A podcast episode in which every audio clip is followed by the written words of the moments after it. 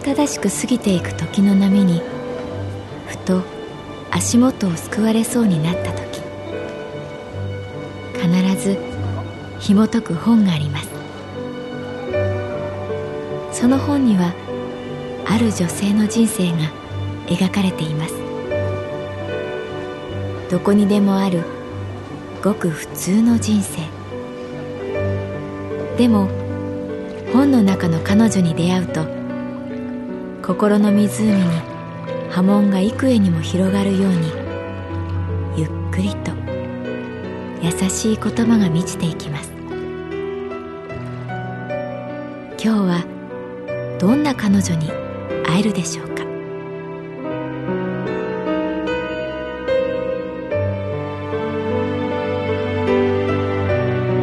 サウンドライブラリー。世界に一つだけの本。朗読は私木村多江がお送りいたします。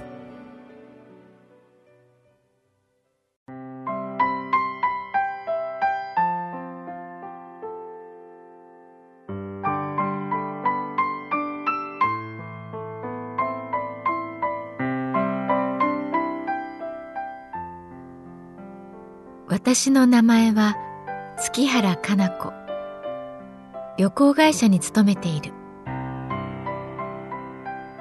久しぶりにやってしまった。大失敗。夜中に見た通販番組でまた使いもしないものを買ってしまった。ふくらはぎに巻くだけで足が細くなる魔法のベルト。マッサージ効果もあり冷え性にも良さそうだった。でも実際巻いてみると振動がくすぐったくてたまらない。体をよじってバタバタする。その姿をもし誰かに見られたら気が触れたとしか思えないだろう。スイッチを入れるたびに笑い声が部屋に響く。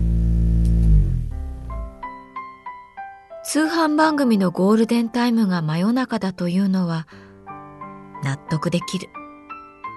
深夜は判断能力が鈍るから？私は違うと思う。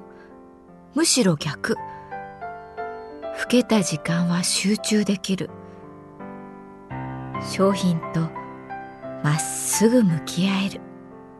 その商品がいかに自分に必要かが真に迫ってくるのだ。それはどこかラジオの深夜放送に似ている。まるで今自分だけにささやかれているような背徳の匂いが漂う。かつて何度母に怒られただろう。寝ているだけで暗記ができる枕。ぶら下がるだけで健康になる器具。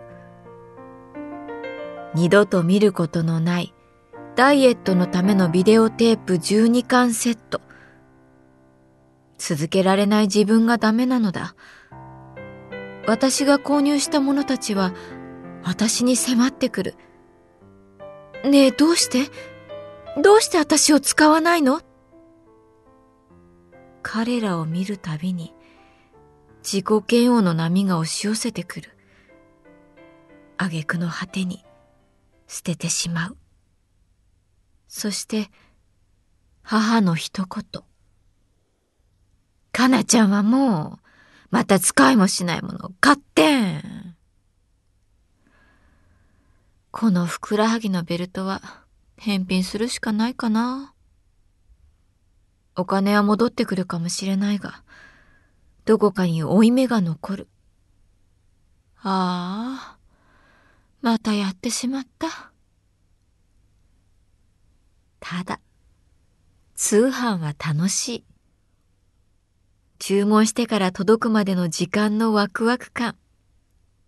届いた段ボールを開ける時のドキドキ感。開けた瞬間のあのビニールと機械特有の匂いがたまらない。返品せずにやっぱりもう少し使ってみようかな。スイッチを入れた途端に、ああ、ああああ、と声が出た。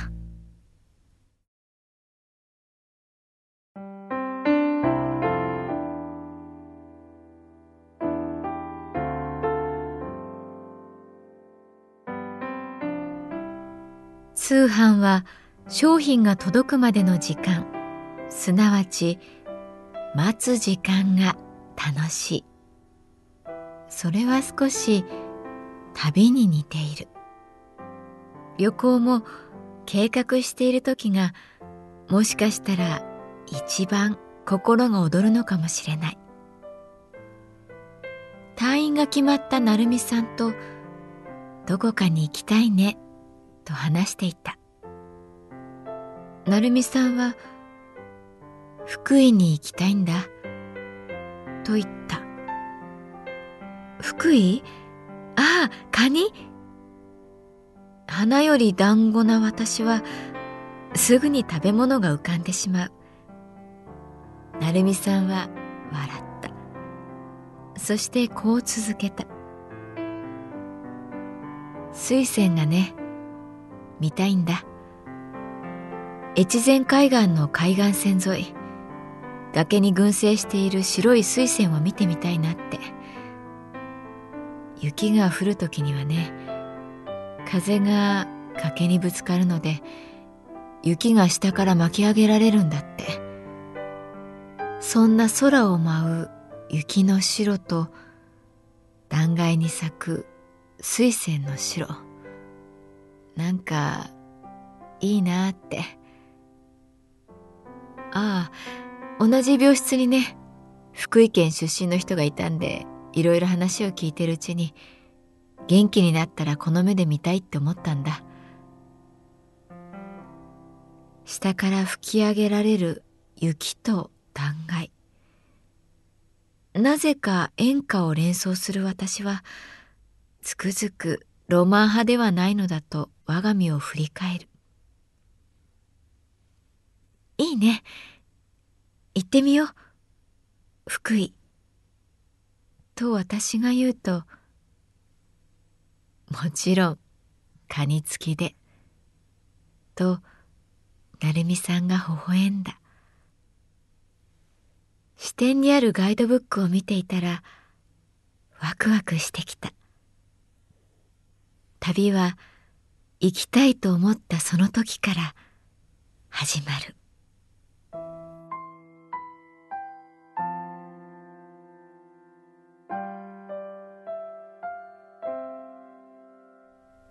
車を買い替えることにした。と言っても中古車。今度も真っ赤な車にした。その車で東京から福井まで成美さんとドライブするのだと思うと待ち遠しかった。希望したナンバーは8。自分のラッキーナンバーだと決めていて、今まで乗った車はすべて8番だった。でもその番号の抽選になかなか当たらず、車の納品が先延ばしになっていた。これもまた、待つ楽しみだと思うことにした。それにしても、人生は待つことの連続だと思う。電車を待つ、銀行で待つ、人気のラーメン屋さんで席が空くのを待つ、返事を待つ。我が神保町支店でもお客様を待たせてしまうことが多い。人生の達人とはきっと待つ時間を悠々と過ごせる人だと思う。私の父は元来心配性というかせっかちなところがあってレストランでなかなか料理が出てこないと注文が通っていないのではないかとそわそわした。母も私もどちらかというと待つことに頓着しない性格なので取るに足らない会話をして時間を潰している。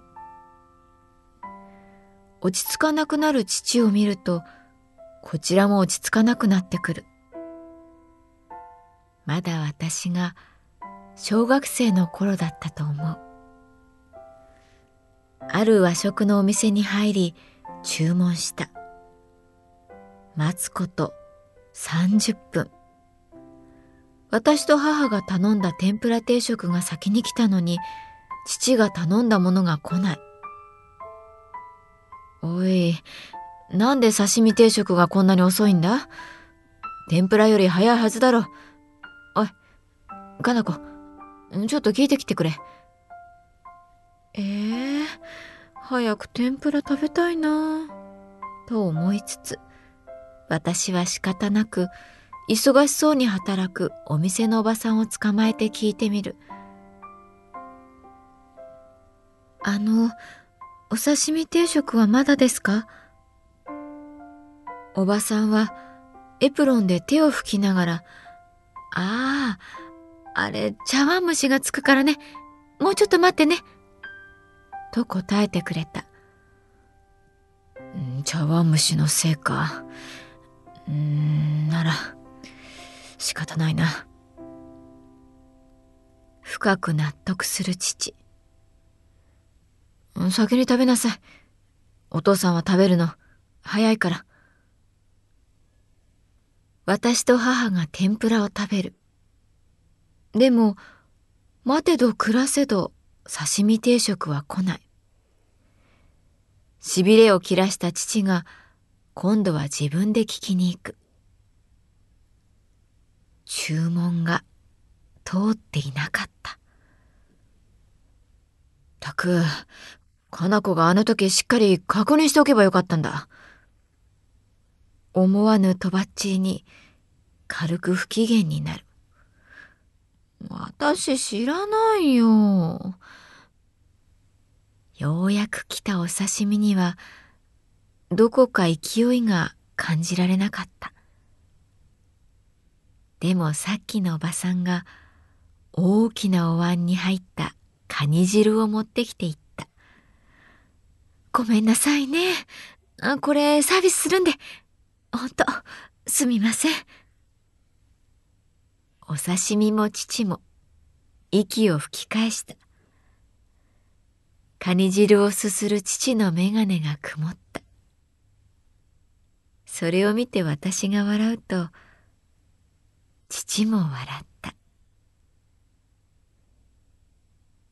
待つことは難しい。そして散々待ったものがやってきた時も難しい。